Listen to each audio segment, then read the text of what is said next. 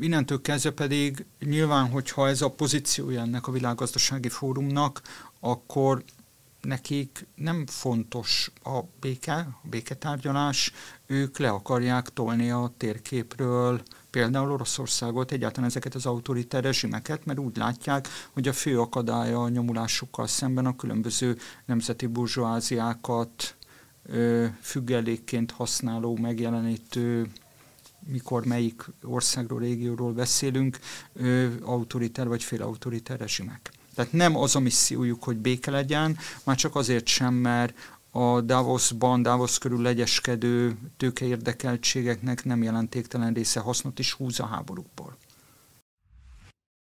Üdvözlöm Önöket, Morvai Péter szerkesztő vagyok, ez a Hetek Originals. Elkezdődött a világgazdasági fórumi, már 53. alkalommal gyűltek össze a svájci téli üdülőhelyen, a jövő mesterei, ahogy a Davos elit szerényen magát emlegeti. Előzetes kockázati jelentésükben azt írták, hogy a 21. század legmélyebb válságával kell szembenézni, no nem nekik, hanem úgy általában a világ nemzeteinek. A Covid járvány alatt és a háború esztendeiben ugyanis a világ leggazdagabbjai, az úgynevezett 1 százalék, kétszer annyit keresett, mint az összes többi ember együttvéve. A világgazdasági fórum amúgy sötét jövőt jósolt Magyarország számára, így lesz mit magyarázni a bizonyítványon Szijjártó Péter külügyminiszternek, aki bár korábban többször is hívták, most először utazott el Davosba. Mai vendégünk Siffer András ügyvéd volt országgyűlési képviselő. Köszönöm, hogy itt van a stúdióban velünk. Mi a jelentősége ezeknek a Davoszi találkozóknak? Lehet-e bármilyen megoldásra számítani egy ilyen jellegű fórumtól? Kezdetben nagyon kiábrándító leszek, mert azt rögzítenem kell csak így a pozíció véget, hogy én nem osztom azokat az összesküvés elméleteket, hogy önmagában Davos a világgazdasági fórum, Klaus Schwab önmagában lenne egy méregkeverő, aki a világ dolgát eldönti. Tehát ha ilyen egyszerűen működne a globális kapitalizmus, akkor nagyon egyszerűen meg is lehetne dönteni. A helyzet nem így áll, tehát önmagában egy fórum, egy találkozó, egy személy vagy egy agytröszt a mai világot nem tudja eldönteni. A másik ilyen rendkívül kiábrándító opportunista meglátásom, hogy most idézőjelbe tessék érteni az opportunistát, hogy a globalizáció az egyébként egy tény, tehát amivel vitatkozni lehet, az a globalizáció mikéntje. Vagy amivel kapcsolatban egy alternatív globalizációt érdemes fölfest, fölfesteni az égre. De miután összeért a világ, ugye ezt a tényt nevezzük globalizációnak, az, hogy időről időre a világ vezetői összejönnek tanácskozni, vannak fórumok, ahol a világpolitika, a világgazdaság különböző szereplői egymással diskurálnak, kifejtik a nézeteiket, ez kifejezetten szükséges. Tehát kicsit spoilerezve magamat, miközben én a, ugye a, egy nyitó fórumnak a címét parafrazáljam, ugye arról volt hogy deglobalizáció vagy reglobalizáció, én a relokalizáció pártján állok, de én a relokalizációt is csak úgy tudom elképzelni, hogy miközben erősödnek nem pusztán a nemzetállamok, a nemzeten államokon belüli helyi közösségek, ezzel párhuzamosan van egy intenzív globális együttműködés. Tehát akár ha az ökológiai válságra gondolunk, akár a fegyveres konfliktusokra, a migrációs válságra és a többi, nyilvánvalóan, hogy olyan problémákkal kerülünk szembe, amit nem hogy nemzetállami, de még regionális szinten sem tudunk megoldani. És egyáltalán a, a globálisan érvényesülő kizsákmányolást is csak globális munkajogi környezetvédelmi rezsimekkel lehet csökkenteni. Ehhez szükség van globális együttműködésre, éppen ezért abban önmagában, hogy a világ úgymond idézőjelben nagyjai összejönnek időről időre különböző fórumokon, nem, hogy kivetni valót nem találok egyenesen jó.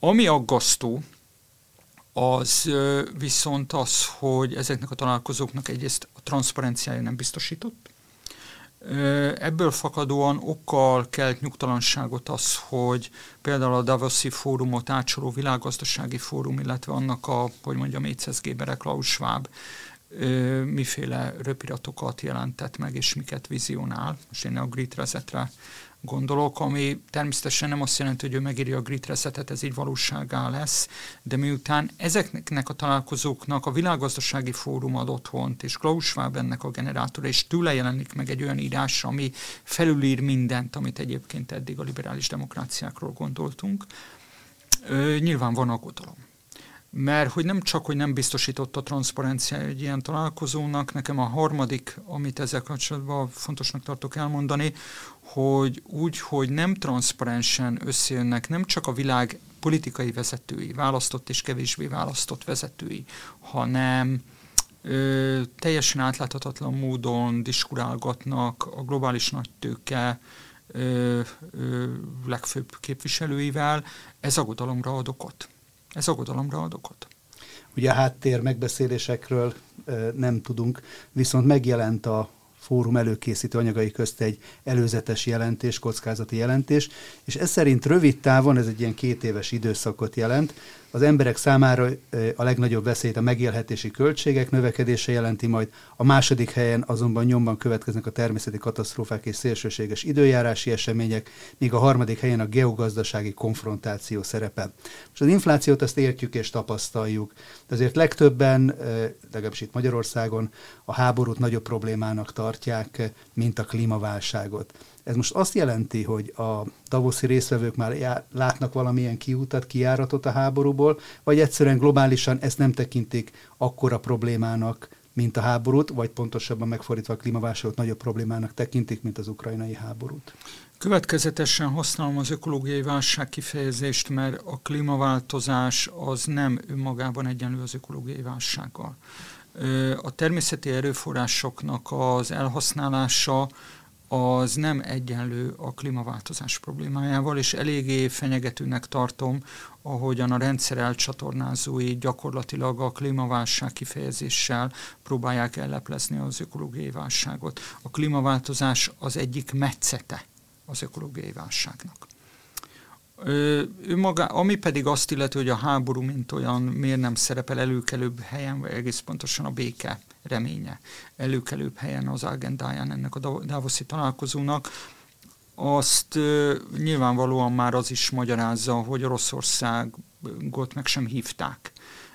Tehát, hogyha valójában valamiféle globális párbeszédnek lenne az otthona ez a Davoszi világgazdasági fórum, akkor nyilvánvalóan pont, hogy leginkább a háborús feleket kísérelnék meg egy asztalhoz ültetni, ennek a fordítását nem tudom másként megjeleníteni, mint hogy mindaz, ami a világgazdasági fórumban és a fórumot szervező szándékokban megjelenik, az nyilvánvaló, vagy számra nyilvánvalóan a ö, ö, globális ö, nagytőke ö, korlátlan uralmának a biztosítása. Tehát magyarul, ö, akik a szabadkereskedelem zászlós hajóit vezetik, akik a globális nagytőke képviseletében ma már úgy gondolják, hogy simán zsebre tehetik a nemzetállami döntéshozatali fórumokat.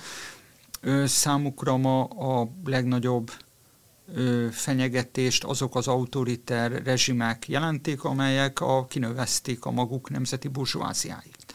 Tehát én baloldaliként is a legnagyobb problémának azt látom, hogy a progresszív jobboldala, tehát a globális nagytőke politikai képviseletével szemben ma nem annyira baloldali alternatíva tud hangsúlyosan megfogalmazódni, hanem itt a legnagyobb ellenfél a globális nagytőke a szabadkereskedelem nyomulásával szemben. Az olyan autoriter rezsimek, mint az orosz, kínai és a többi, amelyek persze nem kevésbé élik fel a természeti erőforrásokat a rendelkezésükre álló területen, illetve meg ezt teszi egyébként a magyar rezsim is, gondoljunk csak az akkumulátorgyári beruházásokra, Innentől kezdve pedig nyilván, hogyha ez a pozíciója ennek a világgazdasági fórumnak, akkor nekik nem fontos a béke, a béketárgyalás, ők le akarják tolni a térképről például Oroszországot, egyáltalán ezeket az autoriter rezsimeket, mert úgy látják, hogy a fő akadálya a nyomulásukkal szemben a különböző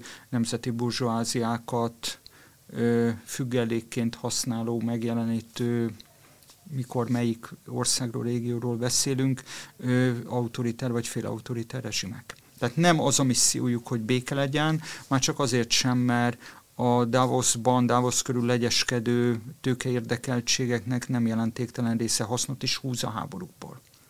Igen, erre lenne is majd egy kérdésem, de ö, ha azt nézzük, hogy a háború eltelt 11 hónapjának a mérlege alapján, hogy Európán kívül szinte minden térség nyerességgel került ki, legalábbis eddig a konfliktusból. Ha beszélgettem egy szlovén közgazdásszal, aki szerint az európai gazdaság 20%-ot veszített már is az értékéből, míg például a nagy brik országok azok nagyjából ennyivel erősödtek. Hogy látja ön, ez szükségszerű volt? Annak következtében, hogy a háború itt zajlik ezen a kontinensen, vagy valamit nagyon elrontott Európa, hogy ez lett az eddigi mérleg? De Európának a saját lábára kéne állnia, és világosan artikulálnia kéne a saját gazdasági, biztonságpolitikai ö, érdekeit. Ez nem történik meg. És hogy említettem, hogy a békéről akkor lehetne beszélni, hogyha a felekkel egyáltalán szóba állnának. Lehet arra számítani, hogy pontosan mi lehetne az a pont, ahol a jelenleg ilyen maximalista követelésekből, ugye teljes ukrán győzelem, teljes területi integritás helyreállítása és hasonlók, ami kimozdítaná ebből a pontból a jelenlegi helyzetet, és valami fajta megoldás felé vinne el a folyamatot? Precíz megfejtést erre nyilván nem fog tudni önnek adni, mert ez, tehát ez, ez egy logikai ördögi kör, mert erre precíz megfejtést azok tudnának adni, akik a megfelelő hírszerzési információknak is a birtokába tárgyalnak egymással, ilyenek meg jelenleg nincsenek. Én ilyen információknak nyilvánvalóan nem vagyok a birtokában, tehát az, hogy a pillanatnyi helyzetben mi lenne az optimális tárgyalási pozíció mondjuk a nyugat, illetve Ukrajna részéről, ezt én nem tudom megmondani, és az se, hogy, hogy mi lenne az optimális Oroszország részéről, de az biztos, hogy a hosszú távú stabilitást Kelet-Európában is az garantálja, hogyha a Minszki megállapodások, vagy a Minszki megállapodások ö, ö, szellemét ö, ö, a nyugat megpróbálná szavatolni. És én nem is tudunk információ hiányában ilyen prognózis felvázolni, akkor is hogy lehetne azt azon túllépni, hogy, hogy talán valahol ön is említette ezt, hogy árulással szinte egyenértékű az, ha valaki egyetlen a békének a lehetőségéről, vagy békének a paramétereiről kezd el gondolkodni, vagy, vagy beszélni. Miért veszi ilyen feszültség körül egyáltalán a békeről való gondolkodást? Azért, mert túl sok olyan érdek mozog a háború fenntartása, a háborús feszültség szítása mögött, amely érdekek ma a tudatipart, a nyilvánosságot is átszövik. Tehát ezt lehet látni, nem pusztán az európai kommunikációban azt, hogy mik vannak különböző platformokon hájdolva, úgymond, mint fake news, hogy egész egyszerűen a rendszer pontosan attól rettenetesen életképes, hogy megvan az a képessége, hogy nem áldozatot farag az ellenfeleiből, hanem a különböző szoft eszközökkel elgondolhatatlanná tesz egy másik álláspontot. Ki sem mered mondani a véleményedet, mert megszégyenülsz, vagy éppen elrejtenek információkat, vagy éppen elrejtenek gondolatokat. Ö, tehát ezért, ami egészen borzasztó lassan teljesen illegitimé válik az, hogy, hogy a békéről próbáljanak követeléseket megfogalmazni Európában. Jó lehet, még az iraki háború idején is tömegtüntetések voltak Olaszországban, Németországban a béke mellett az imperialista politika ellen. És miért hiányoznak ma ezek a tömegtüntetések? Volt olyan vélemény, amit hallottam, hogy hát azért nincsenek béketüntetések, mert akik például annak idején 2003-ban az iraki háború ellen tüntettek, azok ma háborúnak a pártján állnak. Hát ebben van némi igazság, de azért érdemes azt is felemlíteni, hogy én nagyon jól emlékszem arra, talán még Budapest utcáin is. 2003-ban föltűnt a szivárványzászló, mint, pár, mint az olasz pácse, uh-huh. béke szimbóluma és az iraki amerikai imperialista agresszió elleni tiltakozásnak a szivárványzászló volt a jelképe. Olaszországban a mai napig egyébként használják a baloldali békemozgalmak a szivárványzászlót, mint a, az amerikai imperialista és az orosz imperialista politika elleni egyaránt mindkettő elleni tiltakozás szimbólumát de pontosan tudjuk, hogy az eltelt pont éppen 20 esztendővel, pont a 20. évfordulója van az iraki háború elleni ö, ö, tiltakozó mozgalmaknak. Az elmúlt 20 esztendőben különös módon a szivárványzászló egészen más jelentést nyert a globális politikában. nem tudok egyébre gondolni, mint hogy mennyire tudatosan, mennyire ösztönösen, nem is biztos, hogy fontos ennek a megfejtése, de gyakorlatilag a tiltakozó potenciált a rendszer elcsatornázta. Jelentős mértékben az identitáspolitika irányába. E, az, ami a szivárványzászlóval történt 20 év alatt, az nagy mértékben magyarázza azt, hogy ma miért nincsenek tömeges béketüntetések, és miért van az, hogy sokan azok közül, akik akkor egyértelműen a béke mellett foglaltak állást, ma a háború oldalán állnak, és még kétségbejtőbb ugye azt végig gondolni, hogy az NSZK-nak volt egy pártja, amelyik 83-ban azzal jutott be a Bundestagba, hogy a politikai agendájának az élén a NATO támaszpontok elleni tiltakozását, és ma ez a párt önmagában támaszpont az amerikaiaknak. A német zöldekről beszélek, Nyilván. és hasonló árulásra én a nyugati demokráciák történetéből nem emlékszem.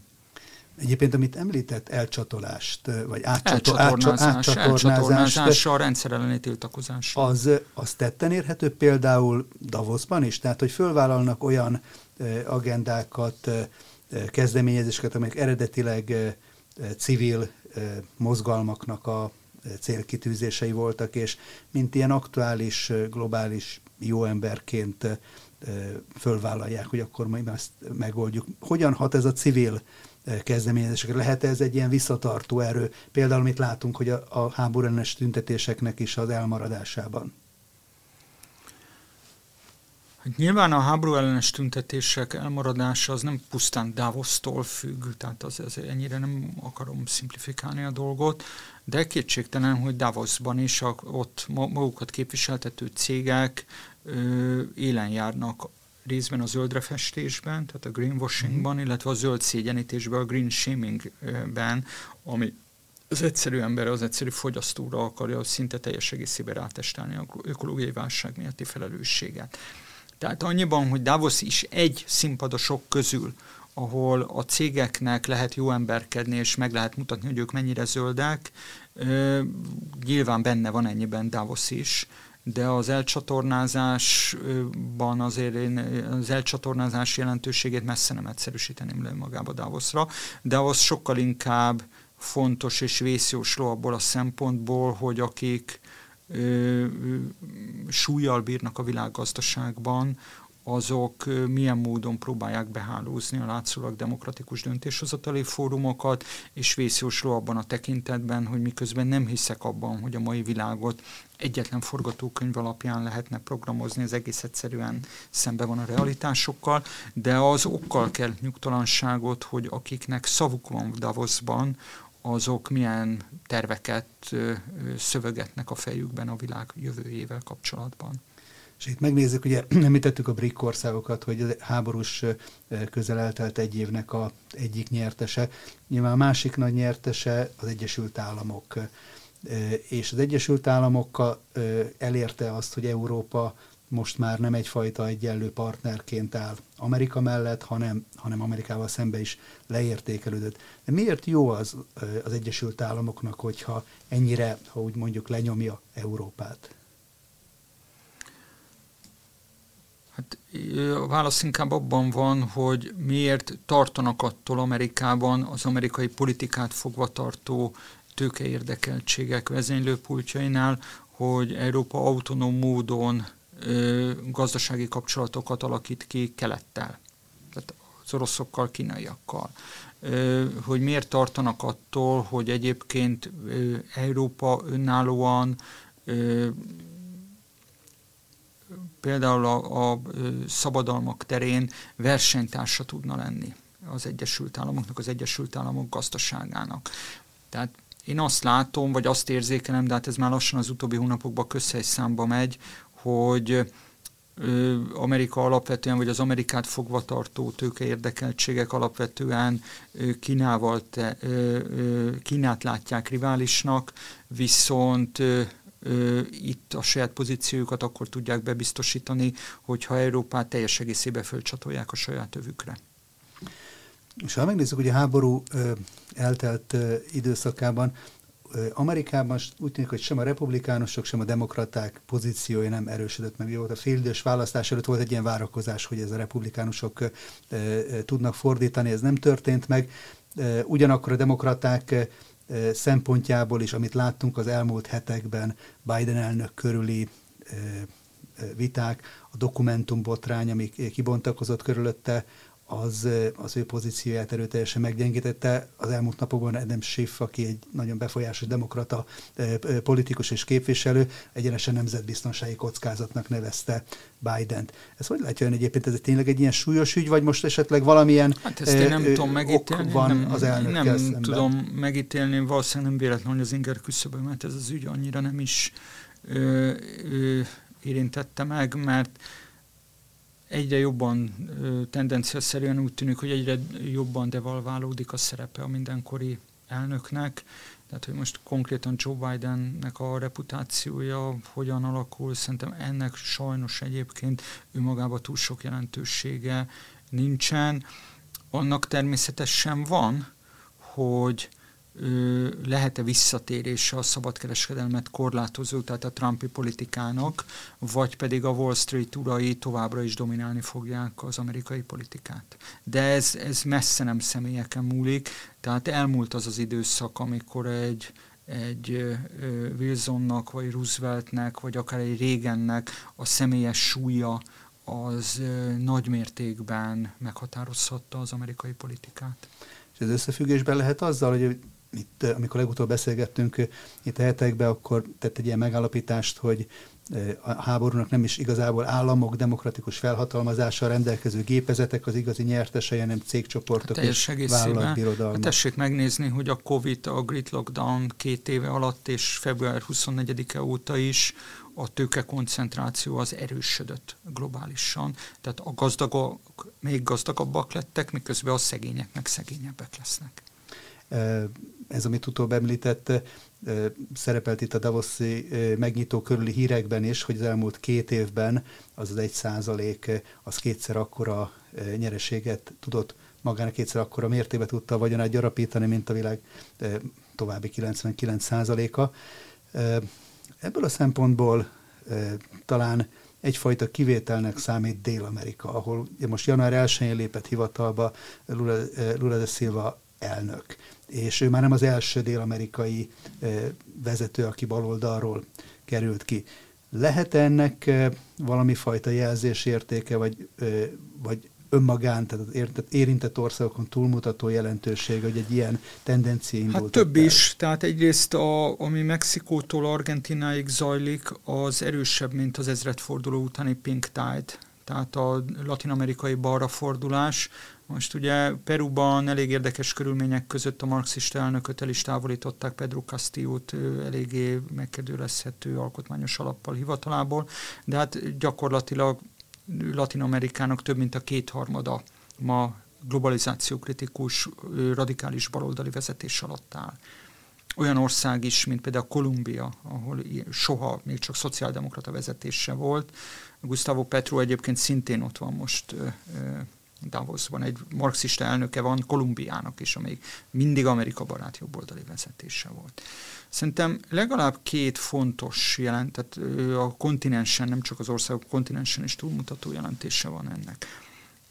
Az egyik, hogy ö,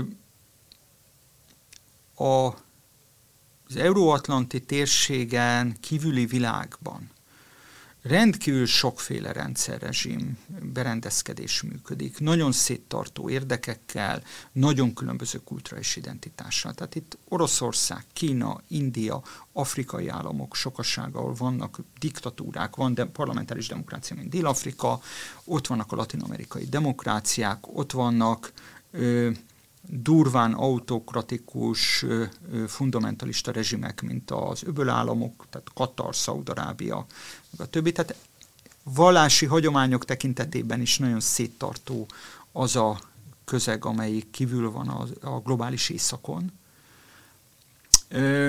Viszont úgy tűnik, hogyha a kérdés úgy vetődik föl, hogy a globális északon, tehát az euróatlanti térségen, illetve Japán, Dél-Korea, Ausztrália, Új-Zélandon kívül kik állnak Amerika mögött, akkor, akkor azt látjuk, hogy, hogy miközben a hidegháború után is például még Egyiptom, Pakisztán, Indonézia, Tájföld, és sorolhatom tovább, stabil szövetségese volt Amerikának, ez a névsor, ez durván fogyatkozik.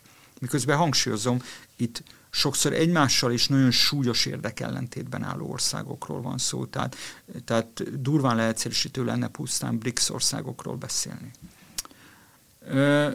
Ami közös lehet Latin, a balra forduló Latin Amerikában, Kínában, az afrikai országokban, az öböl államokban, hogy más és más megfontolásból, más és más múltból táplálkozva, más és más rendszerekben működve, de valahogy egyik említett ország vagy régió sem kíván egy globális vállalatbirodalom védnöksége alatt működni. Ennyi. A másik, aminek a kontinensen túlmutató tanulsága van a latinamerikai fordulat, a latinamerikai választásoknak. Itt az antiimperialista politikát, a szuverenista politikát baloldali pártok, baloldali kormányok, baloldali elnökök érvényesítik. Tehát ez, ennek az a világos jelzése Európa, vagy Kelet-Európa, egész pontosan Kelet-Európa számára, mert azért ez Nyugat-Európában nem annyira meglepő, hogy a 21. századi baloldalnak szükségképpen szuverenistának kell lenni. Tehát akkor, amikor a helyi kényurak is a globális kapitalizmus, a globális nagytőke függvényeiként próbálnak a felszínen maradni, ilyen-olyan alkukat kötve, az alkudozások sokszor véres konfliktusokhoz is vezetnek, akkor a baloldali, tehát a munka a természet érdekében, a kizsákmányolás ellen szerveződő politikának szükségképpen ellen kell állni a globális nagytőke közösségeket, társadalmakat, nemzetállamokat szétverő nyomulásával szemben. Sifer András, nagyon köszönöm, hogy a rendelkezésünkre állt. Köszönöm önöknek is a szépen. figyelmet. Naponta jelentkezünk új adásokkal. Kérem, hogyha nem tették volna még esetleg, meg akkor iratkozzanak fel a YouTube csatornánkra, és a legközelebbi találkozásig további szép napot kívánok mindenkinek. Viszont hallásra. Köszönöm. Köszönöm szépen.